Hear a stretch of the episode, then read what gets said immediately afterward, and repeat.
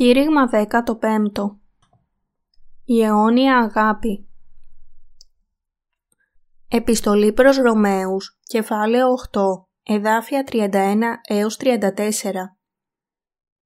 Τι λοιπόν θέλω μεν πει προς τα αυτά, αν ο Θεός είναι υπέρ ημών, τι είστε καθημών, επειδή ως της τον ίδιον εαυτού ιών δεν εφίστη, αλλά παρέδοκεν αυτόν υπέρ πάντων ημών, πως και με ταυτού δεν θέλει χαρίσει εις ημάς τα πάντα; Τι θέλει εγκαλέσει τους εκλεκτούς του Θεού; Θεός είναι ο δικαιών.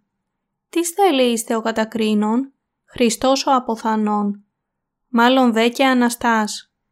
Ώστις και είναι εν τη δεξιά του Θεού. Ώστις και μεσητεύει υπέρ ημών. Αν ο Θεός είχε ήδη αποφασίσει να μας καλύψει με την δική του δικαιοσύνη εν Χριστώ Ιησού πριν από την δημιουργία, τότε κανένας δεν θα μπορούσε να το ανατρέψει αυτό.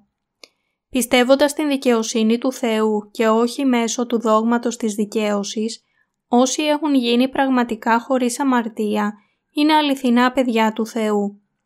Γι' αυτό δεν είναι σωστοί όλοι οι θρησκευόμενοι άνθρωποι. Λίγοι άνθρωποι διώκονται επειδή απλώς πιστεύουν στον Ιησού σήμερα αλλά έχουν διωχτεί πολλοί από όσους ξέρουν την αληθινή δικαιοσύνη του Θεού.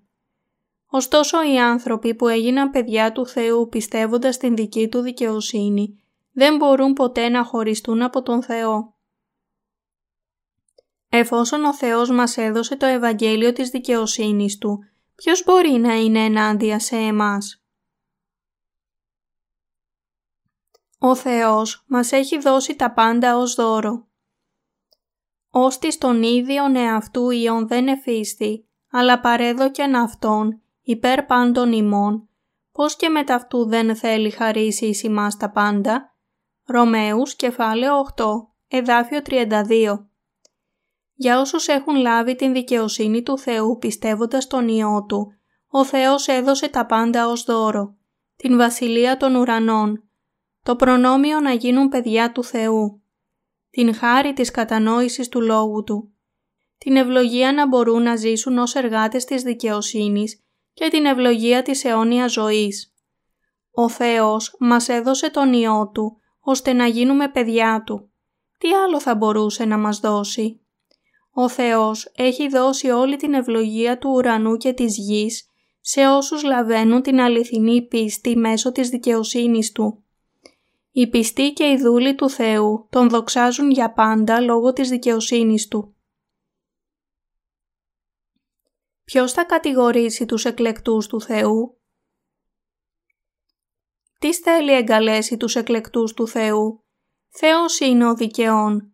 Τι θέλει είστε ο κατακρίνων; Χριστός ο αποθανών. Μάλλον δε και Αναστάς. Ώστις και είναι εν τη δεξιά του Θεού ώστις και μεσητεύει υπέρ ημών. Ρωμαίους, κεφάλαιο 8, εδάφια 33 έως 34. Κανένας δεν μπορεί να κατηγορήσει τους ανθρώπους που ο Θεός έχει επιλέξει με την δική του δικαιοσύνη εν Χριστώ Ιησού, επειδή ο Ιησούς με την δικαιοσύνη του Θεού τους έχει καταστήσει χωρίς αμαρτία.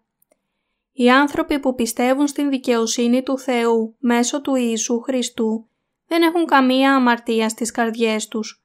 Αυτό συμβαίνει επειδή ο Θεός και όχι άλλος έκανε χωρίς αμαρτία όσους πιστεύουν στην δική του δικαιοσύνη. Ο Υιός του Θεού, ο Ιησούς Χριστός, ήρθε στην γη με ανθρώπινη σάρκα. Βαπτίστηκε από τον Ιωάννη τον Βαπτιστή. Ανέλαβε το φορτίο όλων των αμαρτιών του κόσμου. Πέθανε στο σταυρό και αναστήθηκε από τους νεκρούς σε τρεις ημέρες και έγινε ο Κύριος όσων πιστεύουν. Για αυτόν τον λόγο δεν μπορούμε να πούμε ότι εκείνοι που έγιναν δίκαιοι πιστεύοντας την δικαιοσύνη του Θεού είναι αμαρτωλοί και παράνομοι. Ακόμα και τώρα ο Θεός αναγνωρίζει όσους πιστεύουν στην δική του δικαιοσύνη. Σε απόδειξη αυτού το Άγιο Πνεύμα κατοικεί στις καρδιές τους. Γι' αυτό κανένας δεν μπορεί να κατηγορήσει την δικαιοσύνη του Θεού ή να δυσφημίσει εκείνους των οποίων οι αμαρτίες έχουν συγχωρεθεί πιστεύοντας την δική του δικαιοσύνη. Η δικαιοσύνη του Θεού φανερώθηκε με το βάπτισμα του Ιησού Χριστού. το αίμα του που έχησε στον Σταυρό, τον θάνατο και την Ανάστασή του. Αφού εκπλήρωσε όλη την δικαιοσύνη του Θεού, ο Ιησούς Χριστός κάθεται τώρα στα δεξιά του Θεού ως σωτήρας και μεσίτης μας.